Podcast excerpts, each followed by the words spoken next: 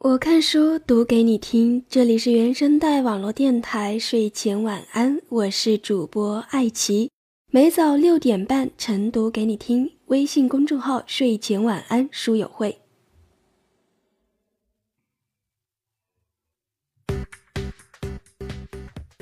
Hello，亲爱的睡前晚安听众朋友们，来自爱奇的早安问候如约而至的到来了。没错，在二月份的最后一期晚安节目录制中，爱奇和大家约定了三月份每个周四的早晨晨读给你听。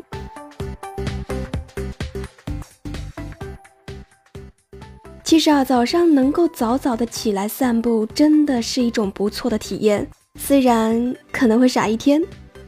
其实我最享受的就是每周末早上背上我的设备，骑着单车去图书馆的时光了。尤其是早上清凉凉、阳光还不太烈的时候，清风吹拂我的发丝和衣袖的感觉，怎么样？是不是很有 MV 的画面感？当然，如果是冬天的话，就算了。不过既然三月份来了，那酷暑还会远吗？想想上个冬天在南方冻成狗的我，马上又要在南方热成狗了。再想想专业测绘的时间。那时候正是烈日当头的日子啊，听学长学姐说，真的会烤成狗的。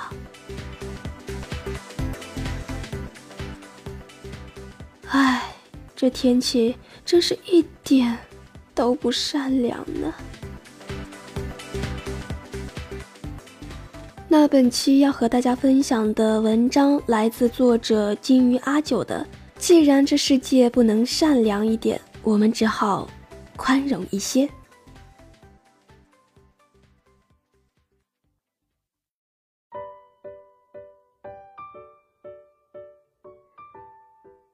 我有两个朋友，一个叫艾丽，一个叫厚子。艾丽大二时候认识了男友大牙，大牙比艾丽大一届，两人到毕业已经谈了两年。艾丽和大牙经常吵架。但是转眼又和好，他们真的就属于那种上一秒破口大骂“去你妈逼”，下一秒拥在一起甜言蜜语的那种。我们都不太看好他们，毕竟吵架时候张牙舞爪的样子我们都见过。可是没想到的是，他们熬过了毕业分手季，依旧在一起。刚毕业时，艾丽面临着就业压力。那时候，大牙已经工作一年了，工作稳定，待遇也不差。唯一的缺点就是需要全省到处跑，只有周末才能待在家里。艾丽那时候还没有找到工作，大牙让艾丽搬去和他一起住，工作出门时也会让他跟着一起，去黄山，去宣城，一起去没去过的山水小城。看风，看树，看星星。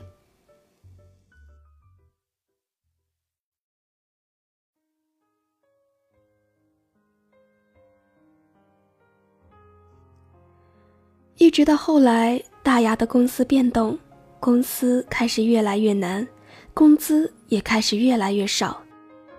艾丽为了减轻大牙的负担，找了他毕业后的第一份工作。第一份工作是个文员，说起来是文员，其实也并不是。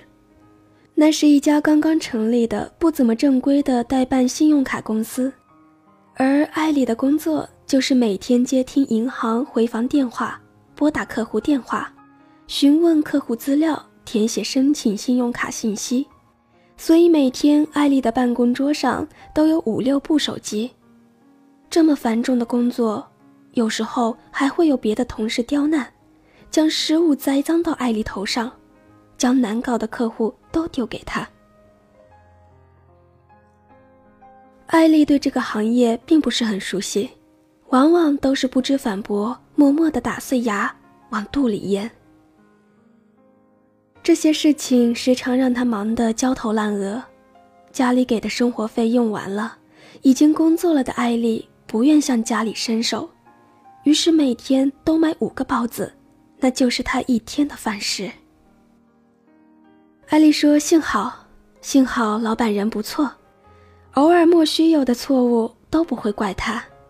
老板跟他说，他知道这些事情都不怪艾丽。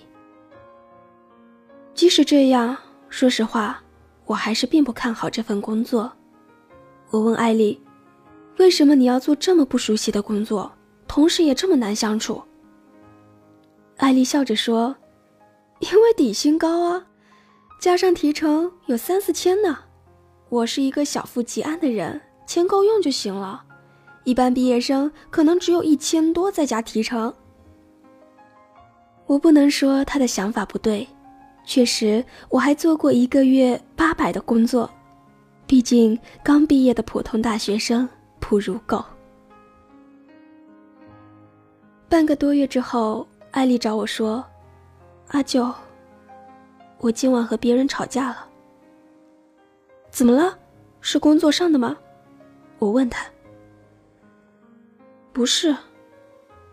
他发来一个难过的表情说：“是因为房子的事。”接着他给我发了一个两分钟的语音，我听完后才知道，原来是因为他们租的房子离两人上班的地方太远了，现在他们想重新租一个。可是原来的房子还没到期，还有一个半月。如果现在搬走了，不仅两千多块的押金要不到，连后来一个月的房租都还要付。我知道那时候别说两千块，就算是两百块钱，对于他们来说都很重要。在和房东交涉后，房东答应他们可以另外找别人来租。我问艾丽。这不是解决了吗？艾丽说没有。本来他们联系了一对中年夫妇来看房，女人都答应要租下来了，合同都签了。结果三天后又打电话来说不要了，原因是房租太贵。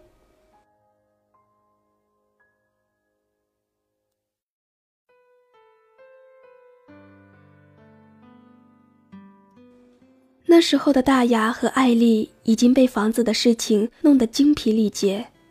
艾丽说：“真想一觉醒来就是若干年后了。”我们都熬过了最苦的日子，并且小有所成。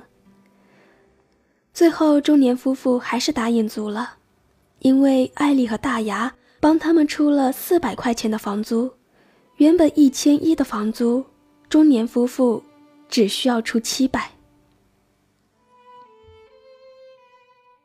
夏末秋初的时候，艾丽告诉我，她想换工作。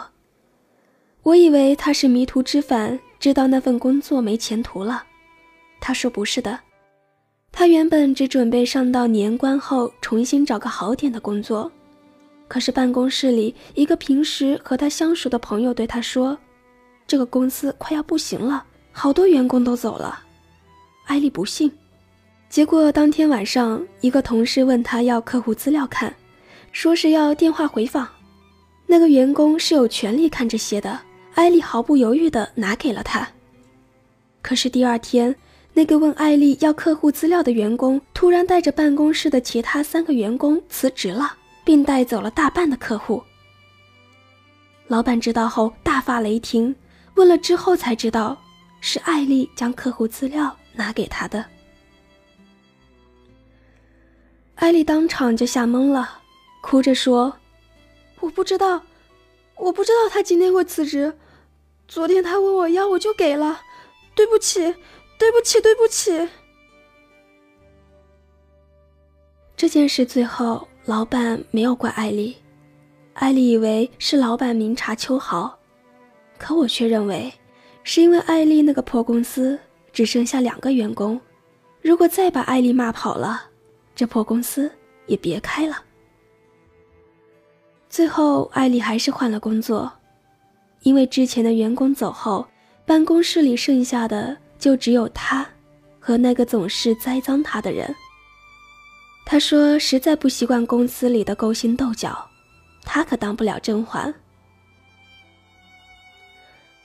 离开那天刚好做满一个半月，除去已经发了工资的那半个月。艾丽去找老板要工资时，原本三千多的工资只给了一千二。艾丽问老板为什么，老板笑着说：“你还好意思问为什么？之前工作上那么多小失误，我扣你三百还算少的吧？加上你生病请假，一天算一百，还有所有的周末加起来，我要扣你七百，你没话说吧？特别是那泄露客户资料，本来这件事发生了，你一毛钱都别想得到。我实在看你是个小姑娘，不容易。”还给你一千二百，你还有什么话说？艾丽当场就气得满脸通红，她没想到什么事情都能成为扣工资的理由。她问老板：“你不是一直都相信我的吗？不是说那些失误不怪我？资料泄露当时他也并没有辞职，有权利看客户资料啊。谁知道你们是不是一伙的？”再说，我相信你，别人能相信你吗？老板最后这句话让艾丽彻底的火了，可是她无可奈何，毕竟现在是人为刀俎，我为鱼肉。她耐着性子憋住怒火说：“那算上提成呢？我的提成？提成？一共就这么多，你要就要，不要就走。”我是一毛钱都不会再多给你了。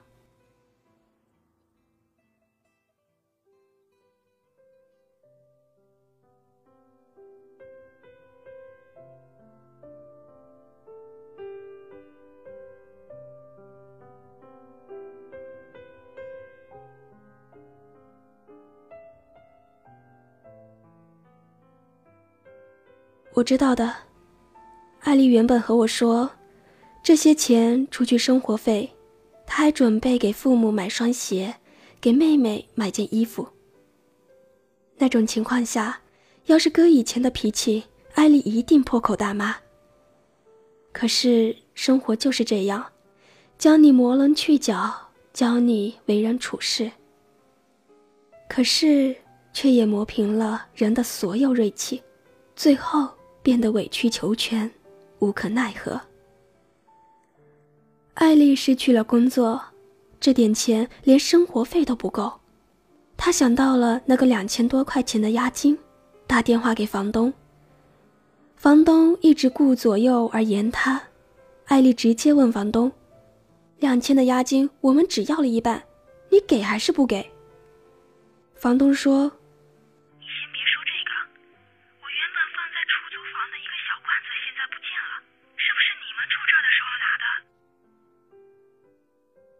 艾丽压根没见过那管子，她知道房东是不想给了。艾丽握着电话的手使劲的转着，她暗暗的骂了句“干”，最后问房东：“押金你是不是不准备还给我们了？”房东说。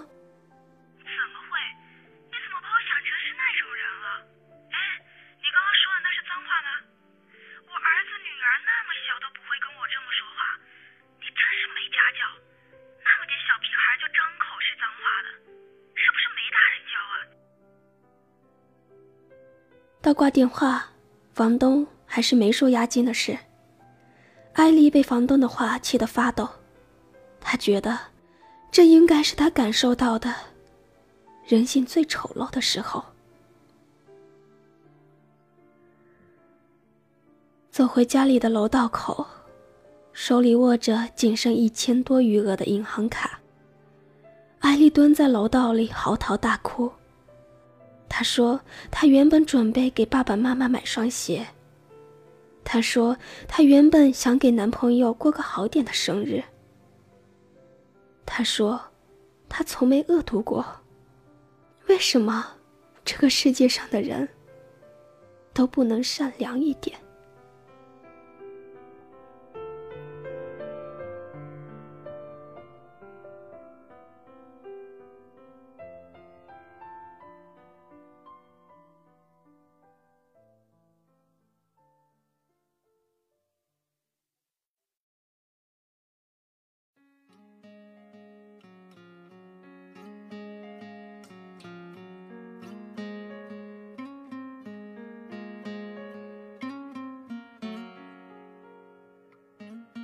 我的另一个朋友厚子，他毕业两三年了，跟着一个大学就开始谈的男朋友，拿着不怎么好的大学毕业证，他蹉跎了很久，才成为了一家公司的平面设计师。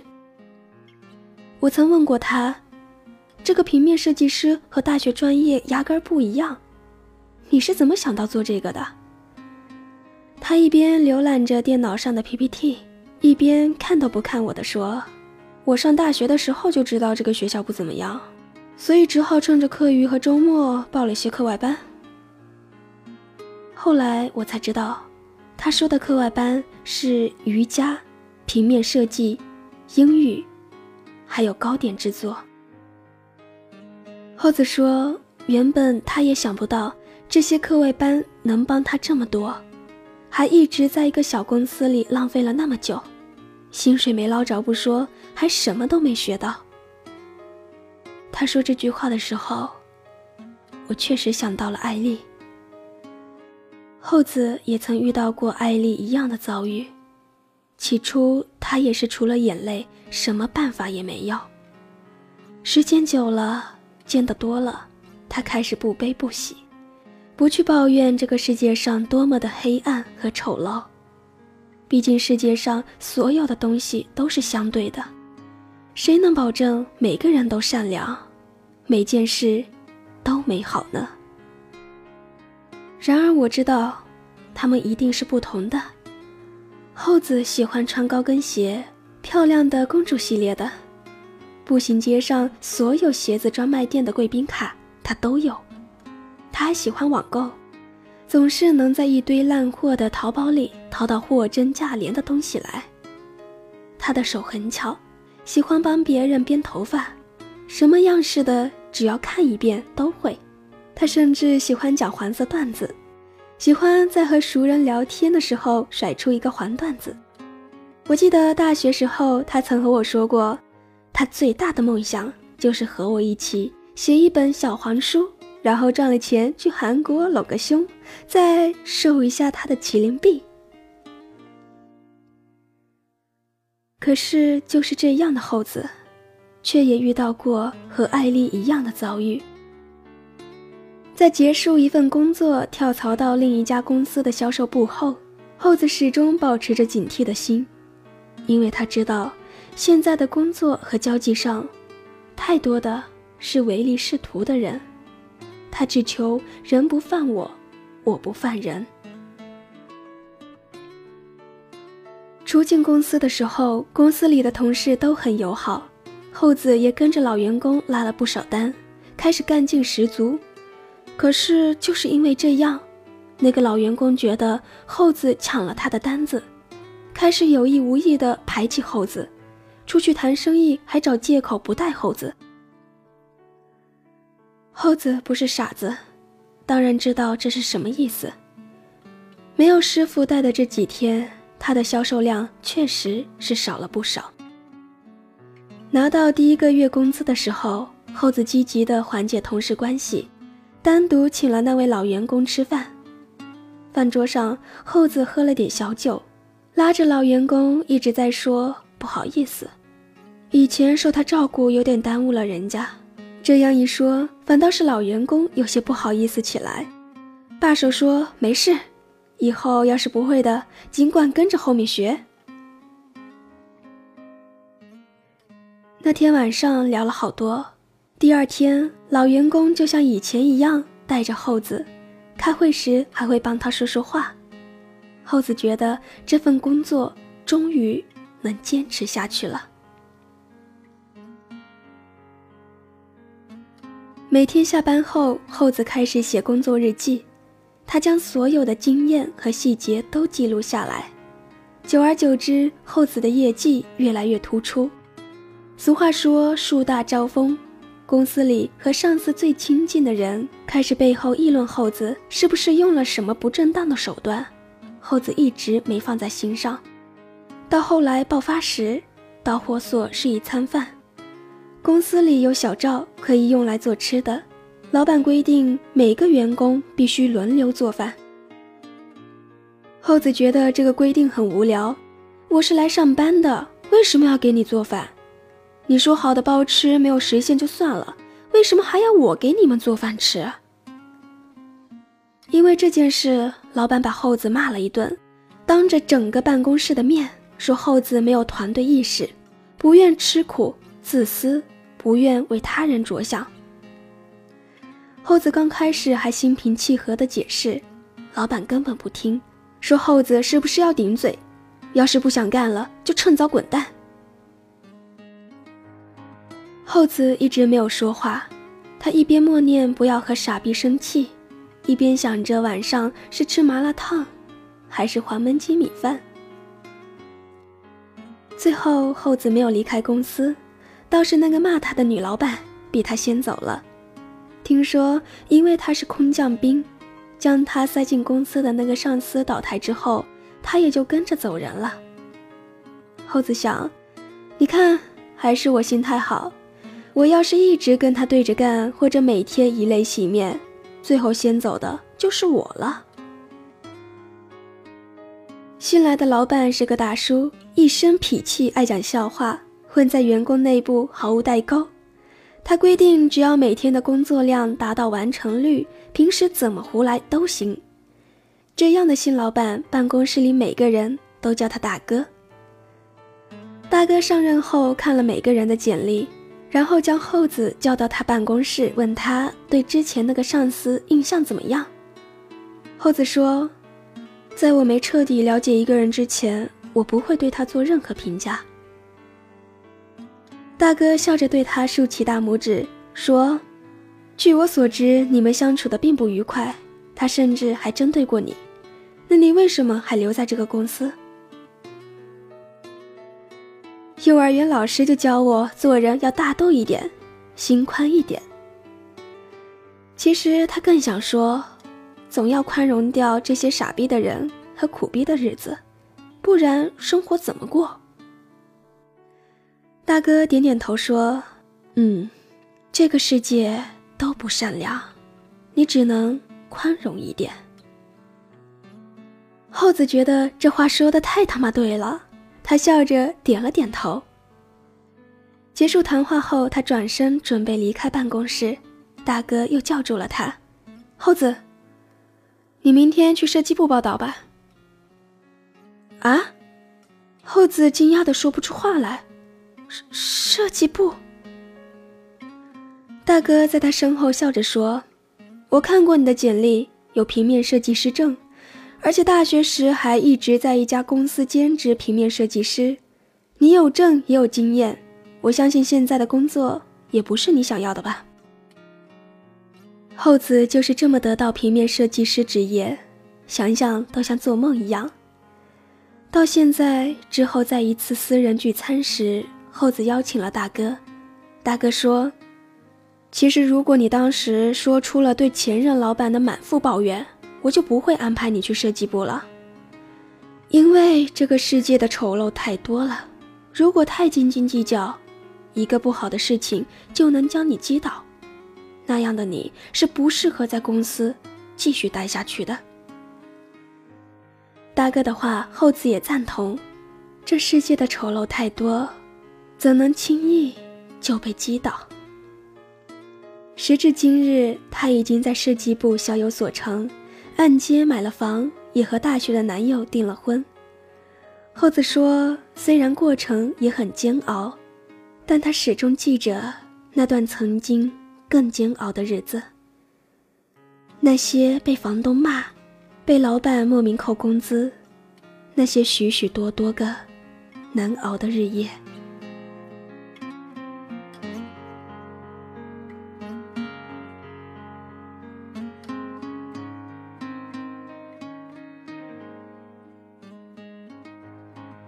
对，艾丽就是厚子，厚子就是艾丽，他们是同一个人。不同的是，艾丽是三年前的厚子，厚子是三年后的艾丽。我还时常记得厚子对我说的，他说他看过很多鸡汤文，说这个世界怎么怎么的美好，可是事实上，这个世界依旧这破样子。光明和美好是有的，可是黑暗和丑陋也是不缺的。总有人被鸡汤腐蚀了心，以为人都是善良的，世界都是美好的，从不去直面这世界黑暗的一面和人性丑陋的一种。于是工作后就开始怨天尤人，手足无措地问：“这世界怎么和鸡汤上写的不一样？”他说：“他就是得到了现实的教训，才明白了这个道理。那些最最难熬的日子，都是他咬着牙一秒一秒的数过去的。”他说：“这么傻逼的人和这么苦逼的日子都遇见过，熬过去了，现在没什么好怕的了。”总要让心大一些，宽容掉这些傻逼和苦逼，让自己做个宰相。他说：“毕竟日子是自己过的，世界和自己总要有一个让步。既然这世界不能善良一点，我们只好宽容一些。”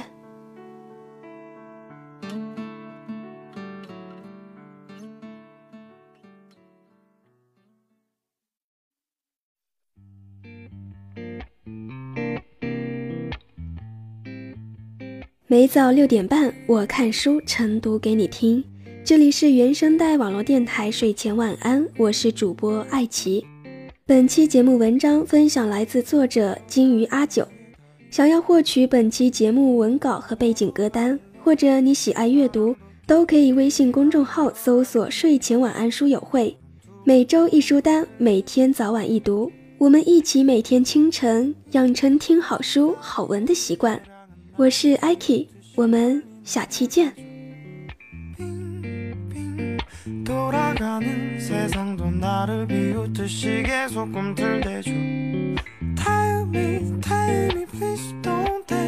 차라리 듣지 못한 편이 내겐 좋을 거야 타이미 타이미 please don't take 차라리 보지 못한 편이 내겐 좋을 거야 I I I I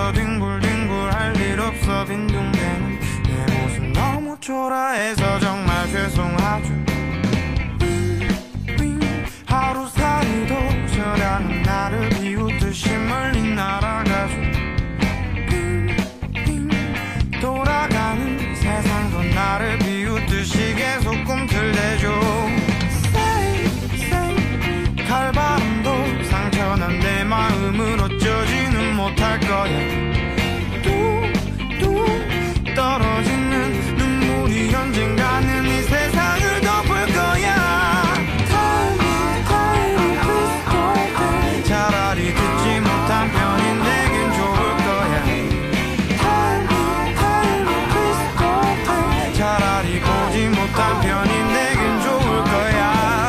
Time, time, please don't 차라리 느껴보지 못한 편이 좋을 거야.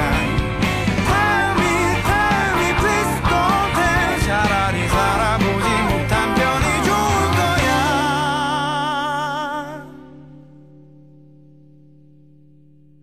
비틀비틀 걸어가는 나의 다리.